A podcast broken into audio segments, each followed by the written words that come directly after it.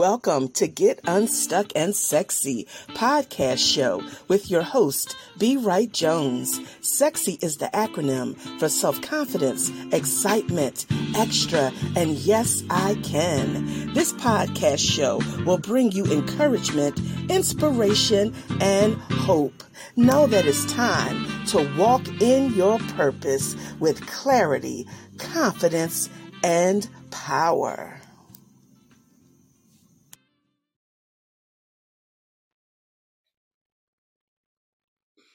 Good evening, good evening, good morning, and good afternoon, wherever you are at in the world.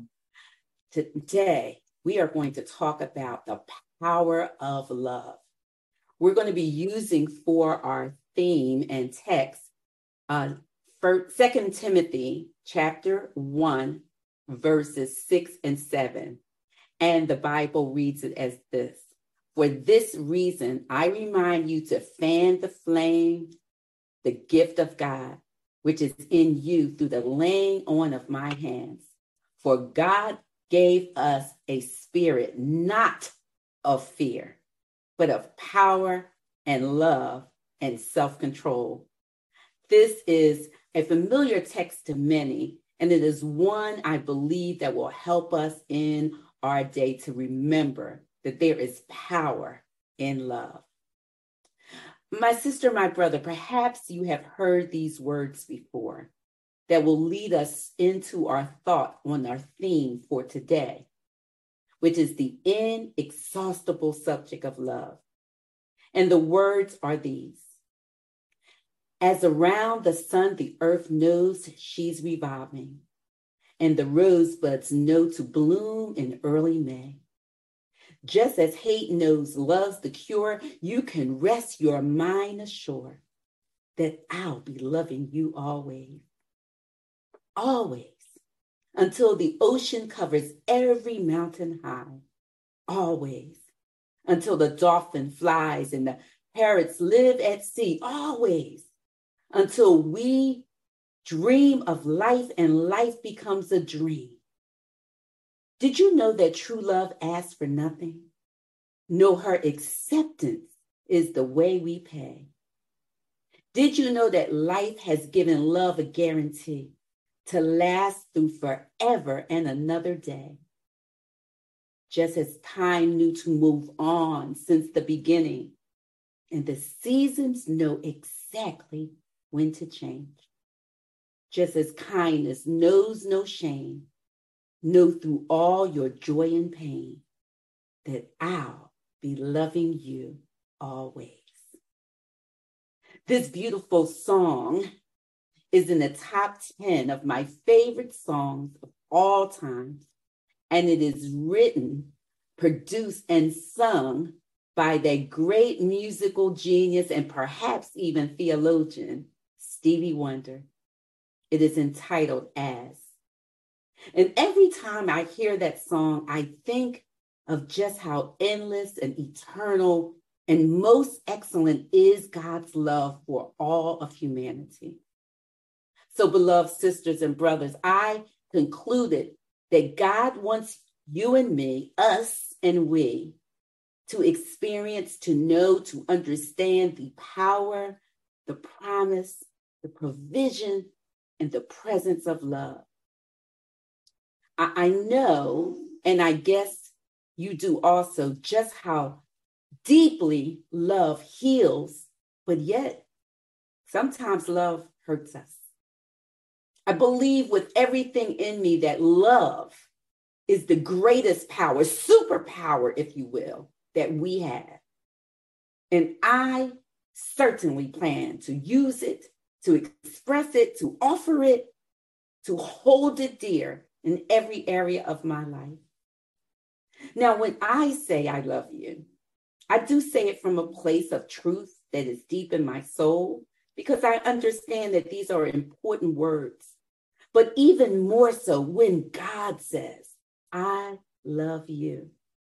Whether God says it in word or creation or in action, it is with the proof of the Christ of Calvary so, here afresh and anew some text on love. Would you Listen and let it sit in your heart. Love, the superpower. For God so loved the world that he gave his only begotten Son, that whosoever will believe on him shall never perish, mm, but have everlasting life. Love is a superpower.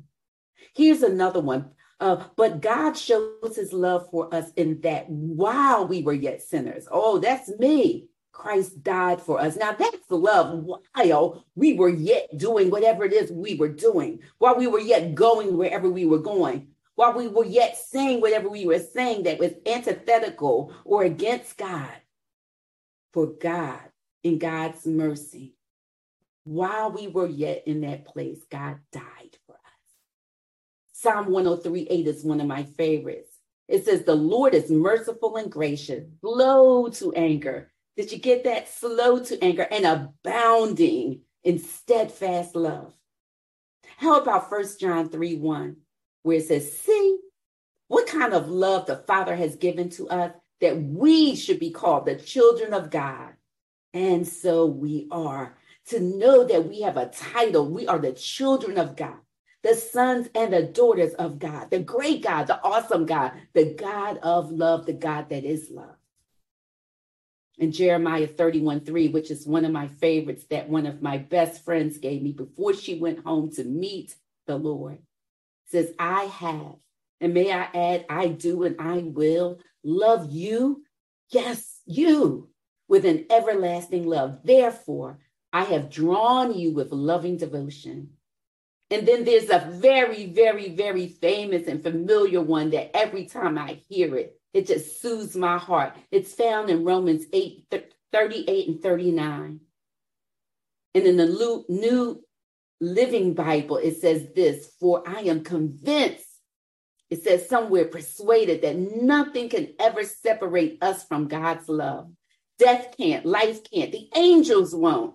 And all the powers of hell itself cannot keep God's love away. Oh my gosh. It says, not our fears for today, not our worries for tomorrow, or where we are uh, high above the sky or deep in the ocean. Nothing, nothing, nothing will be able to separate us from the love of God demonstrated by our Lord Jesus Christ when he died for us. You see, I believe love is what carries us forward. Love enables us to rise again, to get up again, to go again, to believe again, to take another chance, to fight oppression, to do justice work, to laugh often, to hope deeper, to create precious memories and release pains. You see, love is a seed that helps humanity to grow beyond war and hatred and all the isms that stand against love. You see, love fights for justice for all.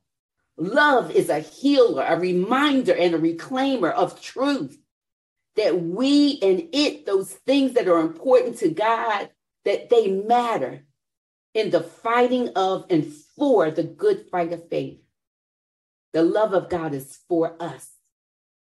It's for us to receive and for us to give away because it is unlimited. There is no way that we can outgive God's love, but we can give it. And when we give it, we receive more. And when we give it again, we receive more. And when we give it again, we receive more. It is a superpower.